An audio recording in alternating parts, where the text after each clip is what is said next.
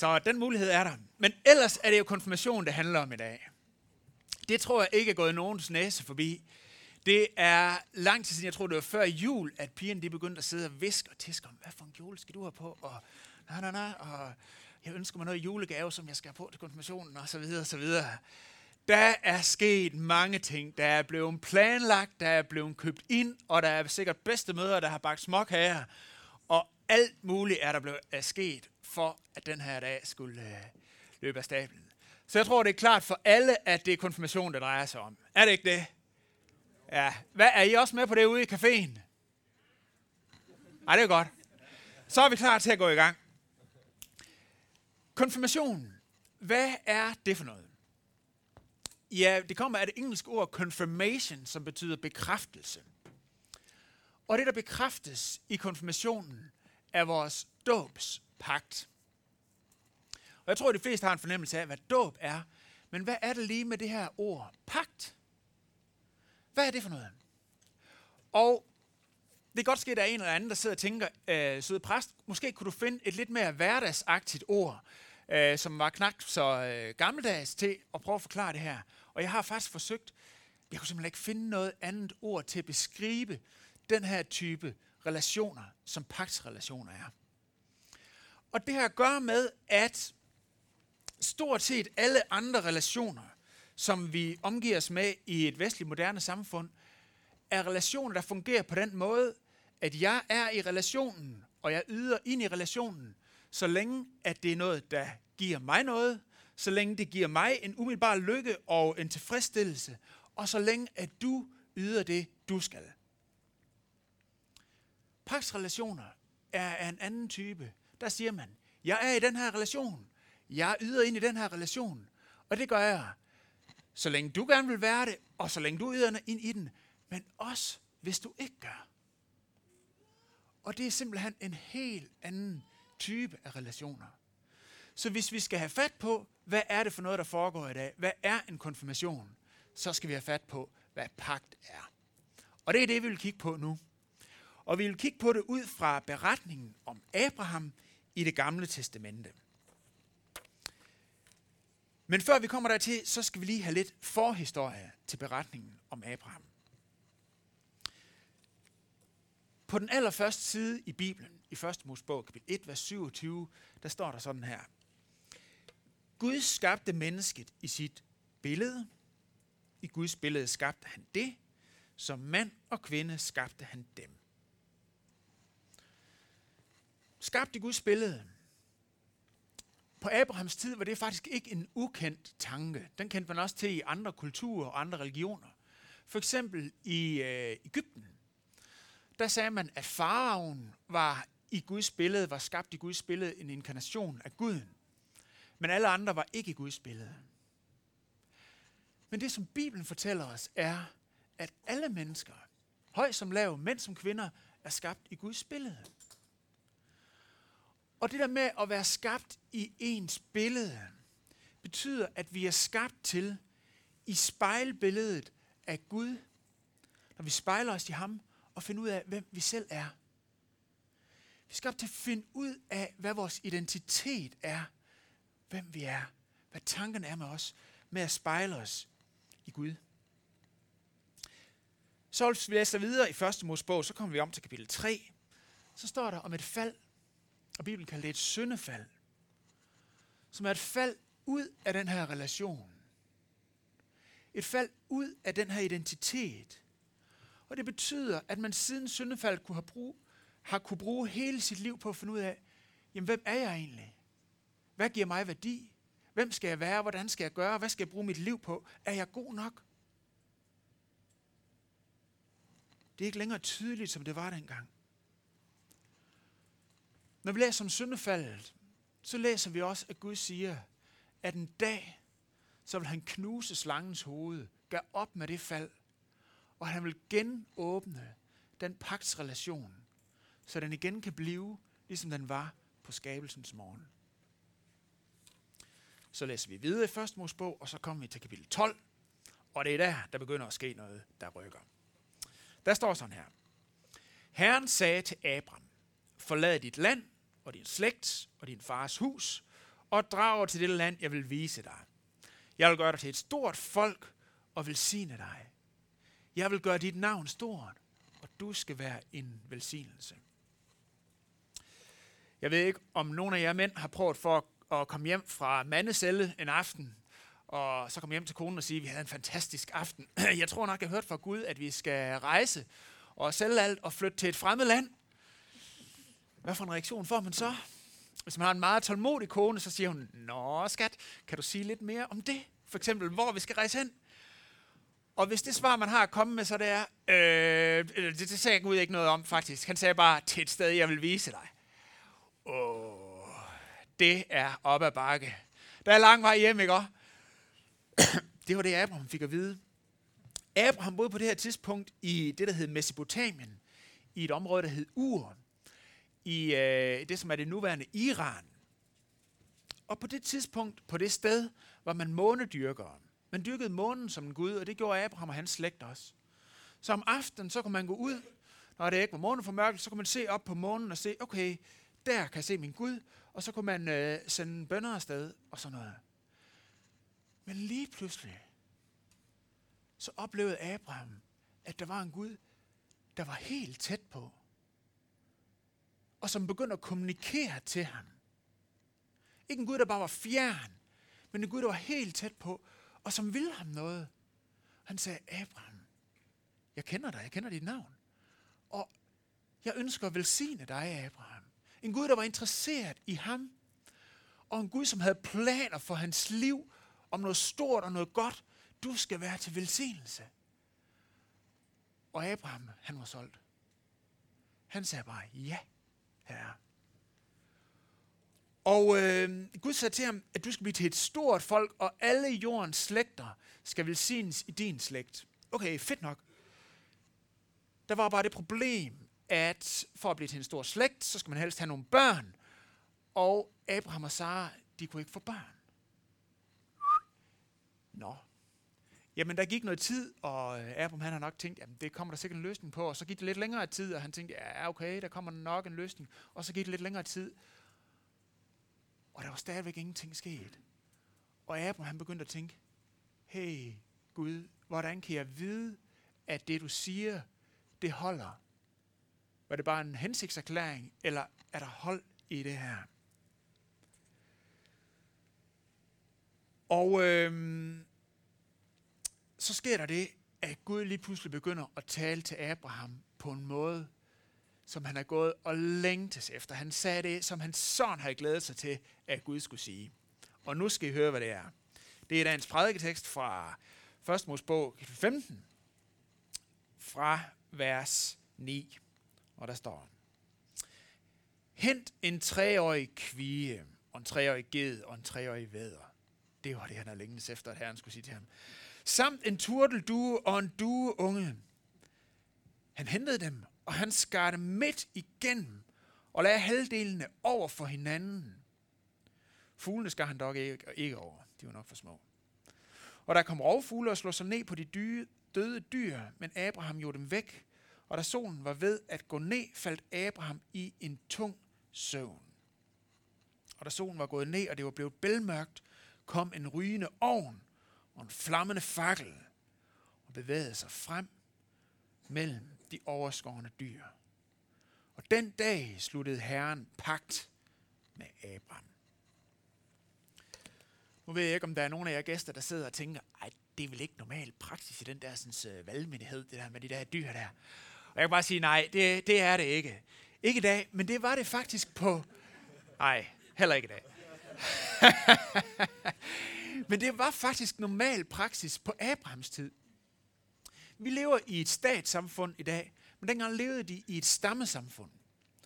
Og i et stammesamfund, hvis man ikke havde øh, en pagt med nogen, man ikke var en del af en pagt, så havde man heller ingen til at passe på sig. Så derfor indgik familier overhovedet og fyrster og konger og sådan noget, de gik pagt, indgik pakter på vegne af deres familier og på vegne af deres folk. Og det skal vi simpelthen lige have en fornemmelse af, hvordan det gik. Så vi skal lige have to frivillige fyrster heroppe. Øh, jeg tror, du er en frivillig fyrste derovre. Ja, dig. Ja, du må gerne komme herop. Ja, dig. Ja, i den sorte der. Yes, tak. Du er sådan lidt fyrsteagtig.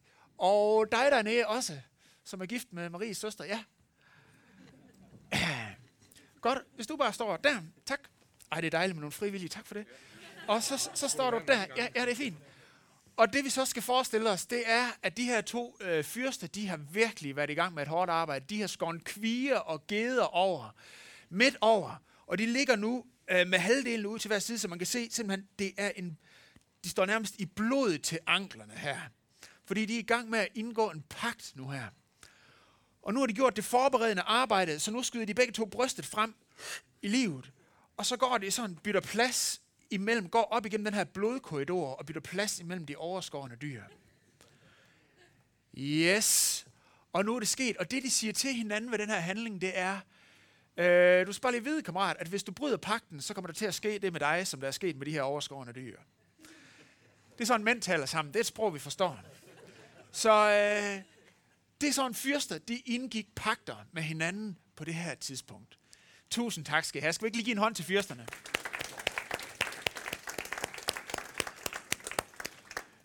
Yes. Hvis man tager til Afrika i dag, så vil man se, at stadigvæk nogen har pagtstegn dernede, enten som ar på hånden, eller i ansigtet, eller en eller anden form for tatovering, som betyder, jeg er en del af en eller anden pagt.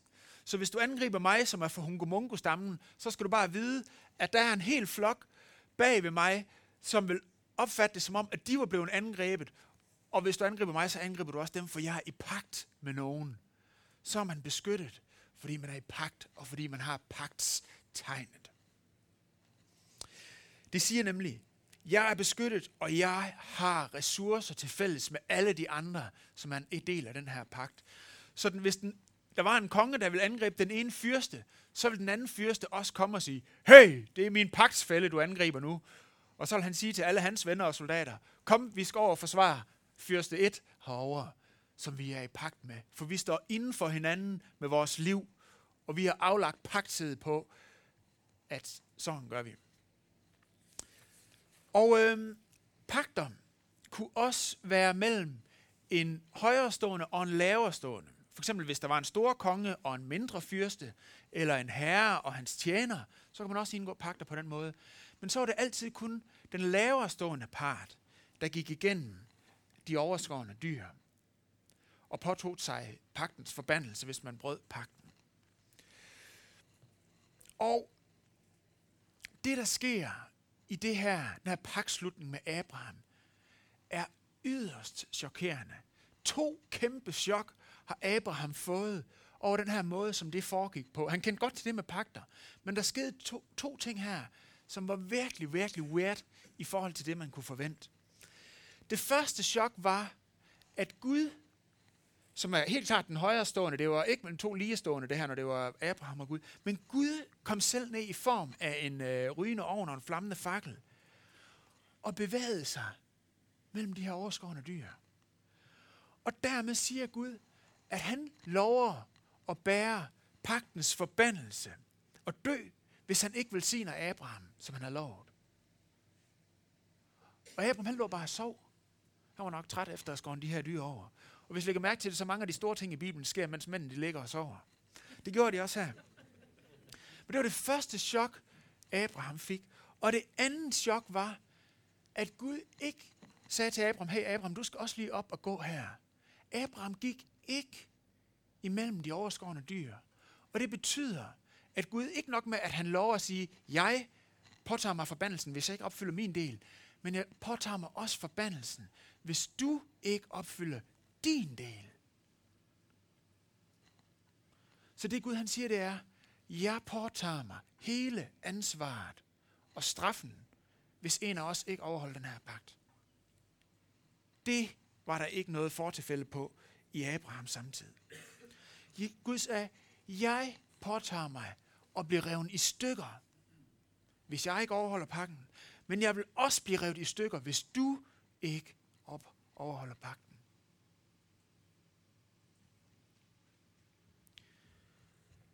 Et par tusind år senere,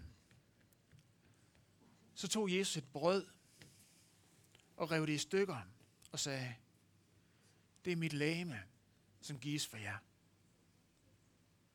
han tog et bæger med vin, og så sagde han, dette bæger er den nye pagt ved mit blod, som gives for jer.